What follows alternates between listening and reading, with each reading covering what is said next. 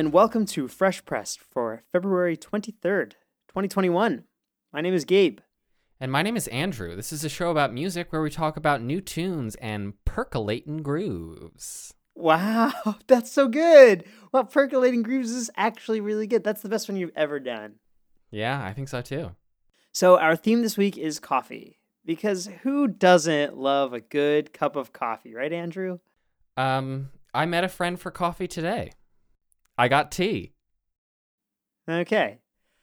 Well, tea is a good alternative. I want to be clear. I love the flavor of coffee.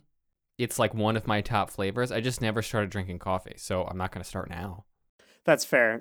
This is also our last week of Black History Month, um, where all of our theme picks will come from black artists. And with no further ado, Andrew.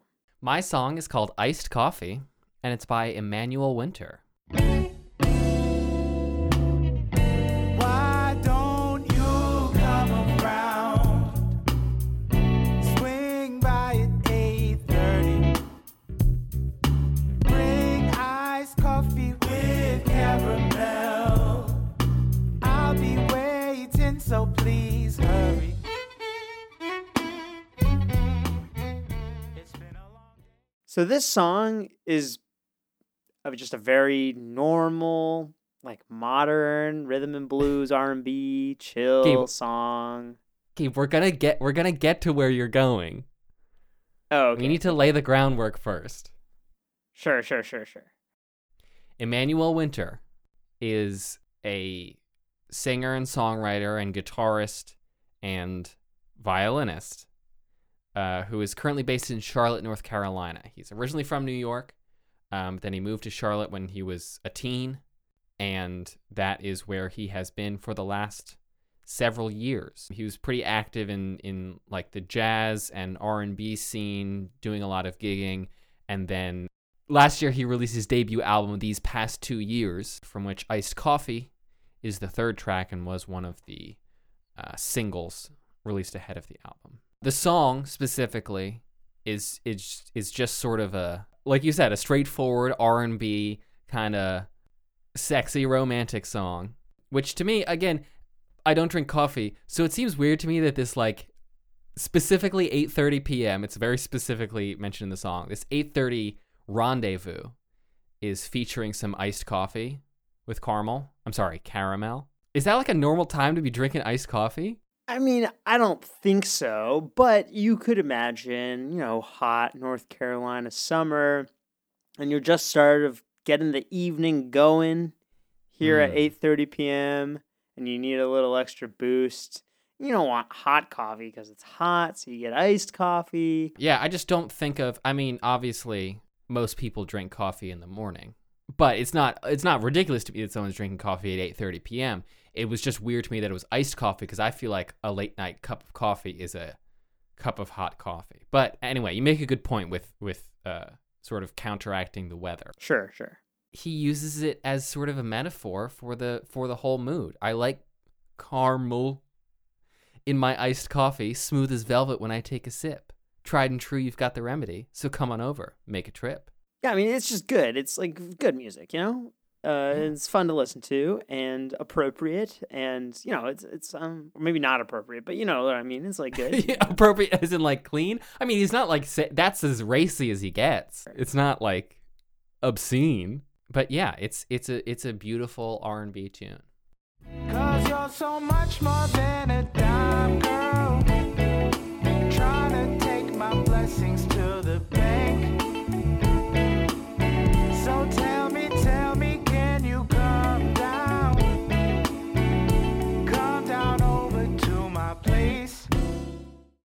But then, but then Gabe, are you familiar with the acronym WHYWA? no W H Y W. It stands for what? Hell yeah! What? It comes from noted internet scholar Brian David Gilbert.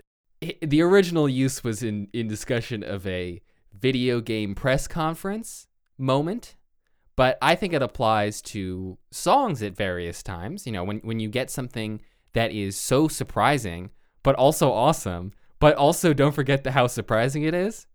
And for me, a real big Waiwa moment comes in this song with the violin solo. It is wild. The first two minutes of the song, no hint at all that there's even a violin involved. Now, hold on, that's not true. There is there is a hint. There's like a little bit, but it's just sort of like in there. It's not at the front of the song at all. No, no. And then you're like, oh, interesting, violin. And then it ends with like a ripping jazz violin solo. Yeah, it's it's crazy and it's so good. This is why I was like sort of slogging through some coffee songs and it was really hard to find stuff that wasn't like a Prince song. And I listened to this, I was like, oh, this is nice and groovy. And then we get to that violin solo and it's just a full 100% Waiwa moment. I was just sort of looking around. I mean, I live alone. I was listening to this alone in my house, but I was just sort of like looking around, being like, are you guys hearing this shit? To nobody in my house.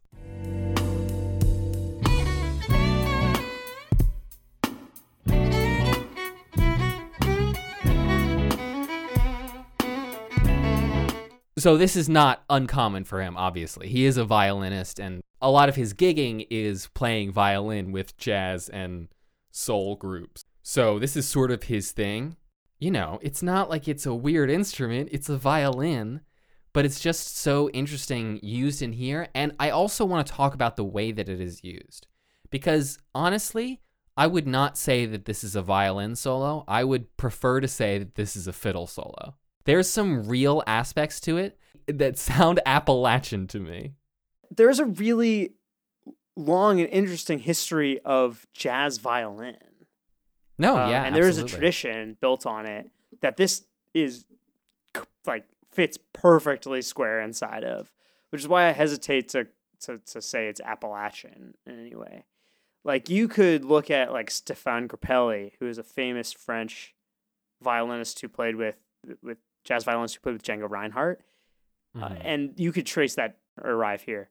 in some ways disagree with the premise of that because I- I, I think that the jazz violin style, because jazz is a style of music that is rooted in the American South, it makes sense that also jazz violin is rooted in violin slash fiddle tradition of the American South. Uh, they're absolutely related, but I I don't know if I'm making this very clear, but there's like a separate fiddling tradition that you could think about like bluegrass or Texas fiddle and it's not that, but there's so much right like like you just said, there's so much variety of American styles of music that exist in jazz and then got brought along to a number of different um, very American genres like R&B.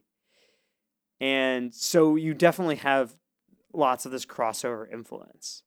Yeah. He started playing violin in first grade. I think he's around our age. I'm not sure exactly how old he is, but I think he's mid 20s. He does specifically say that when he moved from New York to North Carolina, he got like an actual exposure to specifically Southern blues and folk, which greatly influenced his style of violin playing and his sort of entire approach to his ultimate landing, I guess you could say, in this genre of like neo soul, neo R and B. It's such a cool blend of influences here, and it's it's not an unusual instrument, right? Like you said, but it is unusual to hear a violin a violin like this. It's very Waiwa. Yeah, it's so Waiwa.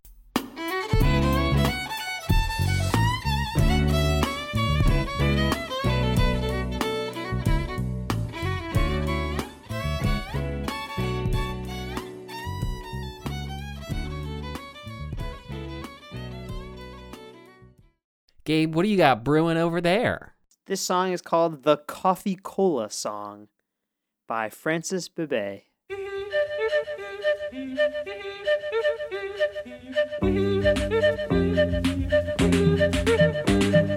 There are people in town, and crazy people in town, eating bread and butter and honey and drinking black coffee cola.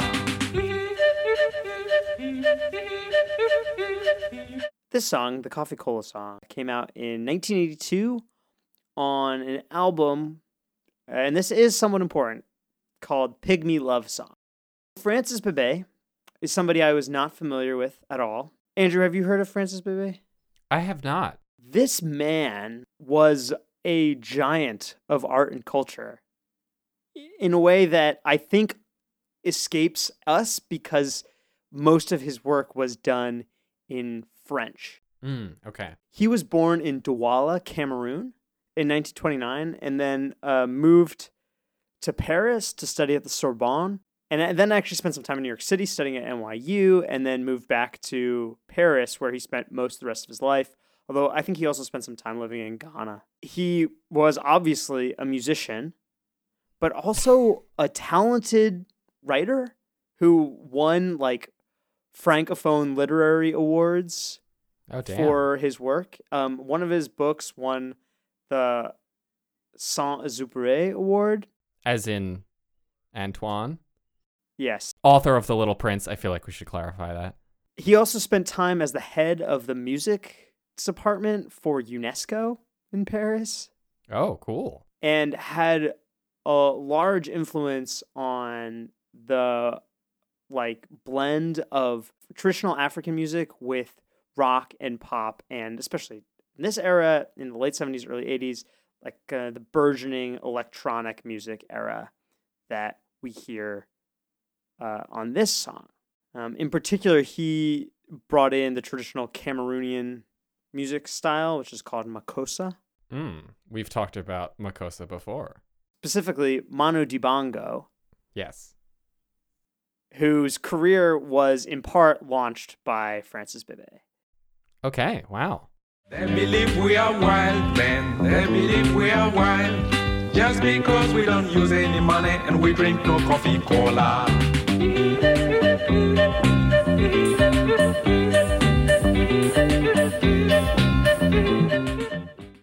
So this song is a cool blend of styles and music and it feels I think in 2021 a little bit kitschy in its music style.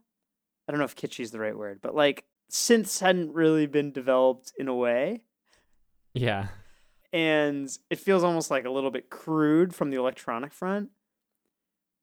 But I think there's some interesting things going on, and it's it's cool to see how, uh, like some of this early crossover between electronic music and traditional African music started to happen, which we've explored uh, like elsewhere on this show. What is coffee cola? Yeah, so that's a good question. Um, as far as I can tell, it is literally just a blend of coffee and like cola, like Coca Cola. So it's not it's not a flavor of Coca-Cola. It is just the two drinks mixed. Yeah, I think at this point in time, it was just the two drinks mixed, although there is like a coffee cola brand, but it's not clear to me that that existed at this time. So there's two like central ideas of the song I want to talk about. The first is the lyricism, which like to contrast with like the almost happy-go-lucky vibe of the song Yeah. is feels like it's about like capitalism and imperialism. the idea of like people coming here and calling you a savage and calling you wild because you don't because you don't drink coffee cola. But like the last part of the song goes, they keep dreaming of war, hate and crime everywhere. I was told that is to get the money that need to buy coffee cola Yeah. um, which is a pretty astute commentary that feels specifically directed towards uh, our modern neo-colonial structures. The other cool aspect of this song, Andrew, is the use of the pygmy flute. I was wondering what that was. Right, so you hear like this flute sound that's going on. That's like the main kind of underpinning riff. What what do you call that? Uh, to the song. I mean, in some ways it's like a it's it's a, it's sort of like a call and response kind of thing. Right? Like it sort of alternates with the vocal. it absolutely alternates with the vocals. So this wasn't immediately obvious to me because it's hard to parse out the sounds, but there is a flute being played that only plays one note, and that's the pygmy flute. Hmm. It's usually made from bamboo. However, the style of playing it is based on this call and response style where you rapidly alternate between playing that sole note and like singing or calling um, to the flute. To the flute? Well, that's how it's described by Francis Bebey in a video I saw of him, I think in Paris, like explaining how to play the pygmy flute. It's like a conversation with the flute that you're having, is how you play it. huh. These are rapidly interchanging, and it creates a very distinct and interesting sound. And furthermore, if you are a fan of the indie rock band Arcade Fire, Or, or Arcade Fire. you might recognize this exact same line from their Billboard 100 number one single, Everything Now from 2017, which sampled this song. Huh.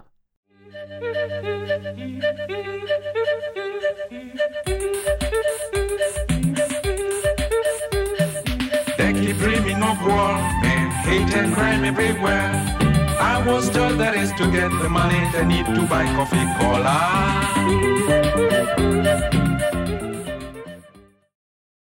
Andrew, I don't know what it was about this week in particular, but I felt absolutely inundated with new music. I was proud of myself last year when like my f- total came out to be just about the number of like about to be like one album per day on average and I am at about 120 albums at this point after 2 months. I think it's going to be a lot. Um I found a really lovely album from a band called Another Michael. The album is called New Music and Big Pop. And this is the final track, as is my want. Uh, it's called Shaky Cam. At a friend's house making dinner, we use lots of ingredients. Can't decide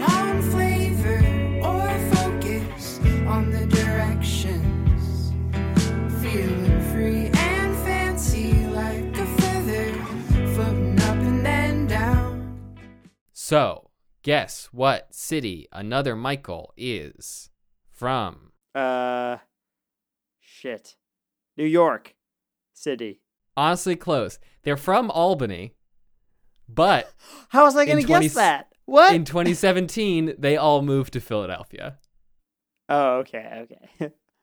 So really, I mean, you just sort of averaged it. So another Michael is uh, three musicians. Michael Doherty is the primary songwriter. He's the vocalist. Uh, he also plays guitar. Nick Sebastiano is the bassist, and Eleni Davis plays the uh, like rhythm guitar and keyboards, and uh, you know fills out the rest of the band. So this is their debut full length album. They've had two EPs in the last several years. I think in 2016 they put out Sands, and in 2018 they put out Land, and then now it's 2021 and they have new music and Big Pop. They recorded most of this before the pandemic and have just been working on it over the past year. And I found a couple interviews with them or articles about them and an interview with them on American Songwriter that are uh, it, I, I just found it really interesting the way that they sort of work together. Um, it is sort of Michael Doherty writing the songs and then bringing it, bringing them to the band. It's mentioned in other articles as well. They t- talk a lot about like listening with each other, listening to each other, listening to music, and and sharing other music with each other, and how that contributes to their sound. Michael Doherty specifically talks about for this album. Uh, he talks about the Roaches, who I love. I don't know if you know the Roaches. I'm not familiar with the Roaches. No. It's not not that kind of roach. The Roaches are uh, a a trio of sisters. Their last name is Roach from the uh, 80s and 90s. No A in the word roaches. Well, there goes my Papa Roach joke that I was going to make. Never mind. you really should have jumped in with that faster. That would have been really funny. Um, anyway, so the Roaches are like a folk trio, but they got really synthy pretty, honestly, pretty quickly. They got pretty synthy. Michael Doherty says that that sort of influenced his approach to this project, especially in the uh, expansion of from his from the the basic song that he wrote into like the full production on the record. And Eleni Davis, who is the uh, keyboardist and guitarist, uh, they mention Kimbra as uh, one of their major influences, and they also say something interesting, which is that uh, once they started playing guitar like in a group with a drummer, that really changed their entire approach to playing guitar in the band and in general. He said like I started gravitating toward more uh, more towards effects pedals and experimenting with sound and rhythm in ways I never had before. I don't know. I find it really interesting to get that sort of perspective on not just, you know, what the band's philosophy is, but the nuts and bolts of how playing with one another, figuring out how to play with each other in a band affects both the sound of the band and the uh, approach of the individual members. Yeah, I'm also endlessly fascinated by the creative process itself. How people bounce ideas off one another in like constructive, productive ways is really interesting. And I think every group has probably its own methodology. I love the mm-hmm. idea of sharing music in particular as a way of spreading ideas and coming up with a sound that you all agree on in like a collaborative context. From now,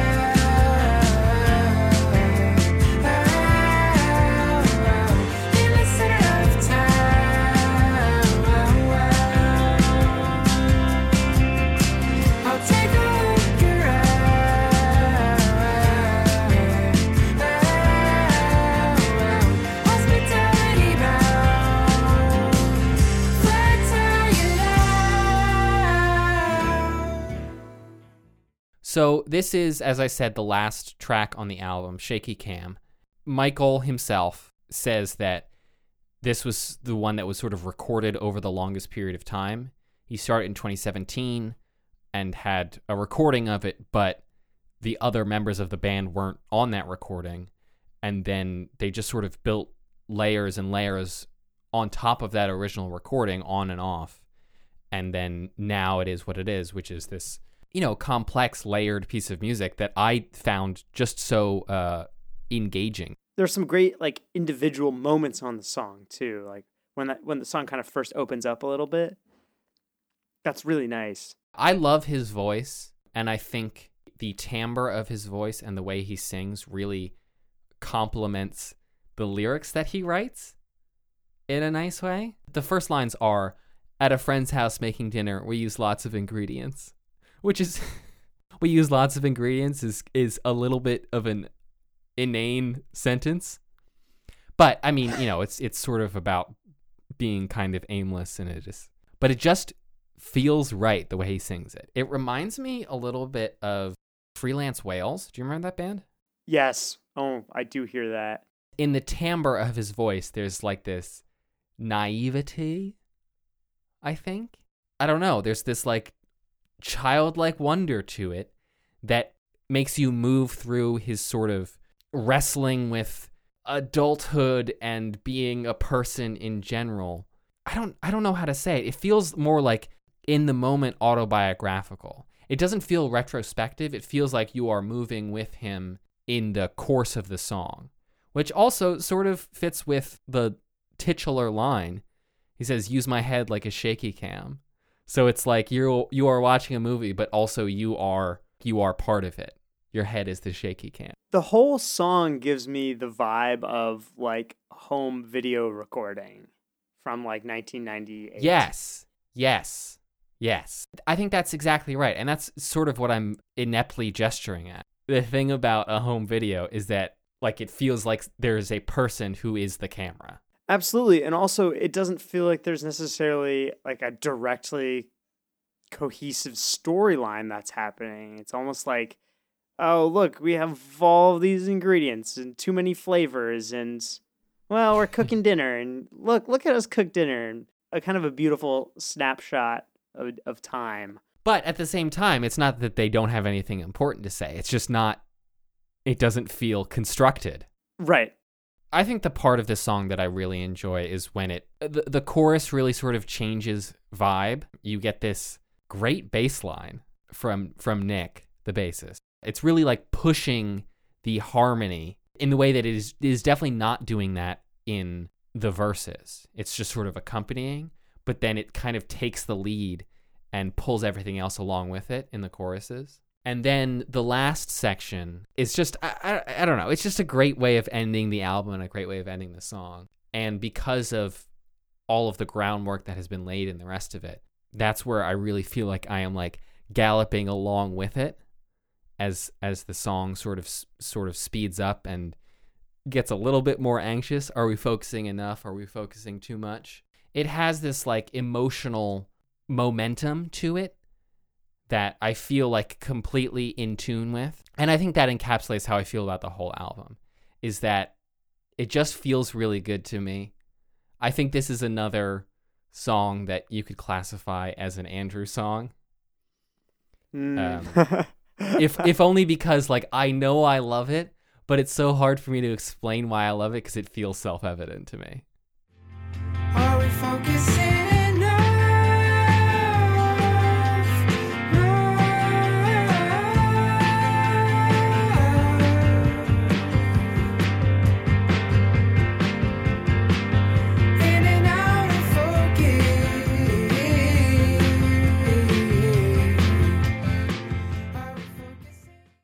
Gabe, what's up with you this week? Oh, I see. This is a joke about how elevators can go up. Yes. Well, the song is titled The Elevator, and it's the lead track off the new record from Mr. Goblin titled Four People in an Elevator, and one of them is the devil. Sorry for how, I'm sorry for why, I'm sorry for all the six I dropped on 95. I'm sorry for where, I'm sorry for when, and I know that you don't wanna see my face again.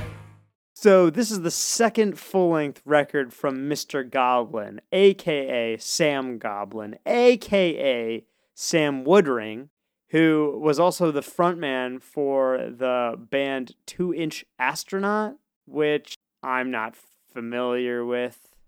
okay. Anyway, whatever. They were based out of Maryland at the time, but they're on indefinite hiatus.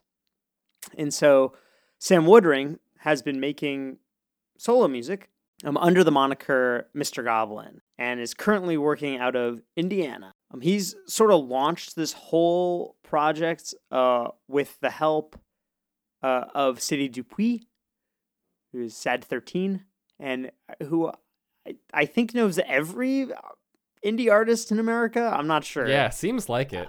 I think Two Inch Astronaut did some touring with Sad 13 for a little while, or maybe with Speedy Ortiz.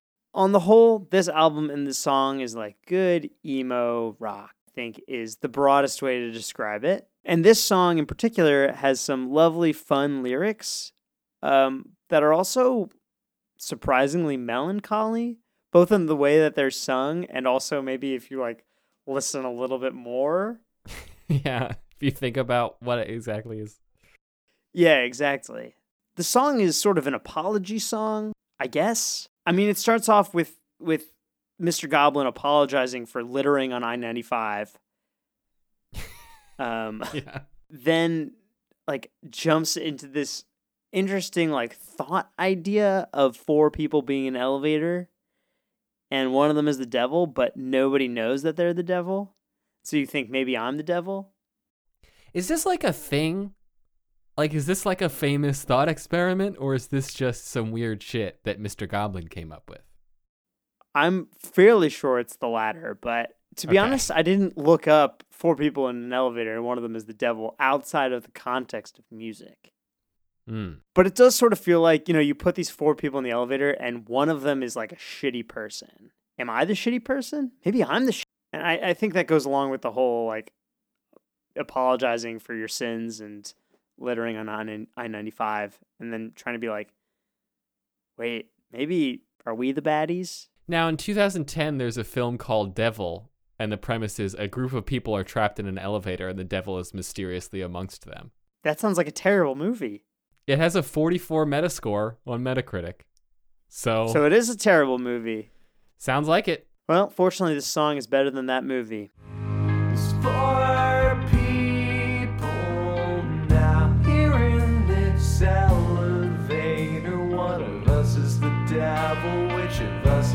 Devil? No one's sure that it's not them.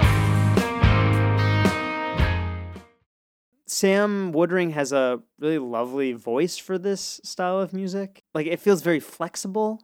I don't know if that makes sense. Like his range feels very comfortable here and he's like able to do sort of the more theatrical style of singing that sometimes you need for this music. And there's like a lovely guitar part that like intersects melodically with the the vocals and then drifts apart and then comes back together. Sorry, what are you talking about? I was uh, distracted reading about this movie. Wow.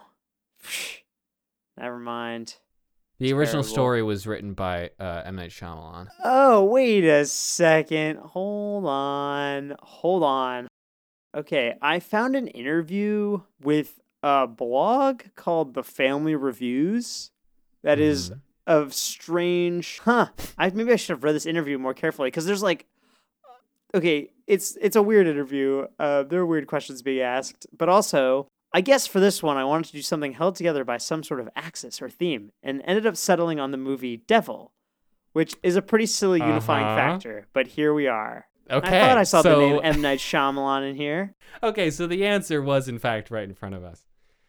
Um Wow. also I feel like I just want to say that based on the album artwork, I think it's pretty clear which one of them is the devil. It, it's the guy who's who's like covering his horns with his hoodie, who looks suspiciously like Mr. Goblin himself. Anyway, the music. Yeah, what'd you think? I was really into it. This was on my list until pretty late in the game when I decided that um, probably it would be a better you song than me. And lo and behold, you picked it. Here we are.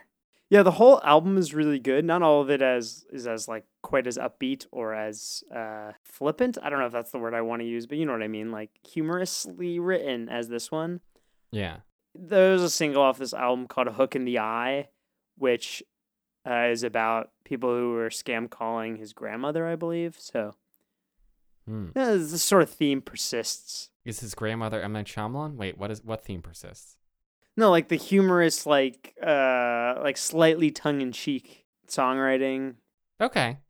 I just thought it was a good song. yeah, it is a good song.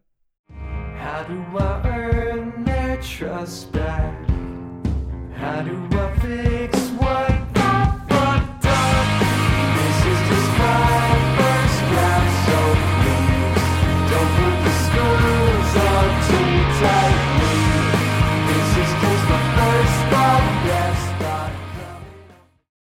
So as I was alluding to earlier, there was a sort of absurd amount of music released this week that I thought was like good. What in particular did you like? There is an album called Good Timing by Adeline Hotel, um, who is a, a friend of Ben Seretan's. He played on their 2020 record, Solid Love. It's mostly solo acoustic guitar, and it's really, really beautiful. There's a lovely like indie folk album from Cassandra Jenkins titled An Overview on Phenomenal Nature, which I really liked, especially the song titled Hard Drive. Yeah. Wild Pink had an album called A Billion Little Lights that I also really enjoyed. A lot of a lot of those songs, a little more dreamy. Yeah, at times reminded me of the War on Drugs. Yeah.